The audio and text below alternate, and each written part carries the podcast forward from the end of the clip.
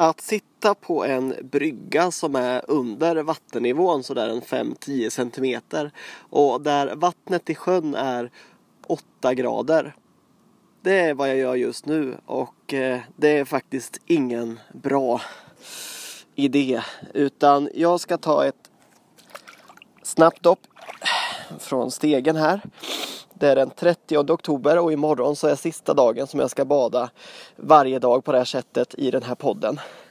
Och när jag har tagit mitt dopp då kommer vi förflytta oss till mitt varma vardagsrum och ikväll så ska jag utse vinnaren av mina badtermometrar. Och det kommer du höra direkt efter mitt dopp. Uh.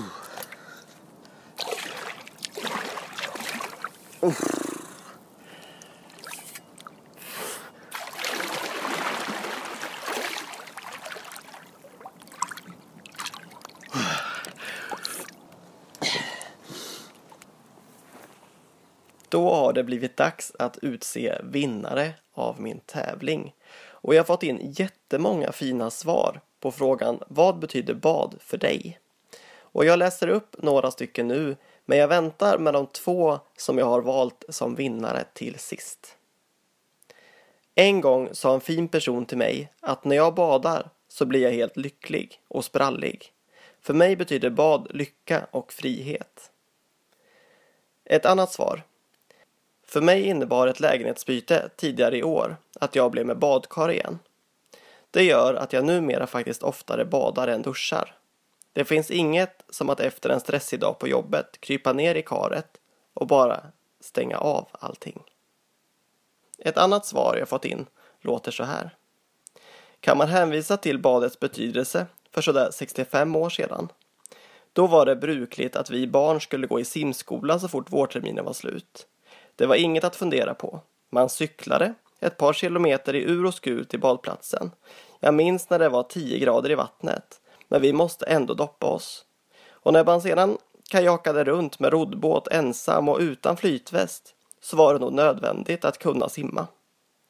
Numera är det bara badkar som gäller, så jag behöver ingen badtermometer.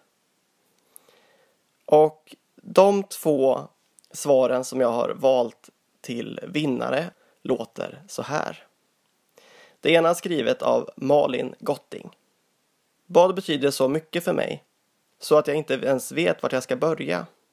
Styrka, skörhet, att skölja av och skölja ur ångest, frustration, trötthet och fylla på med kraft. Att finna en urkraft i en naturkraft och känna att ibland klarar jag vad som helst, bara jag bestämmer mig.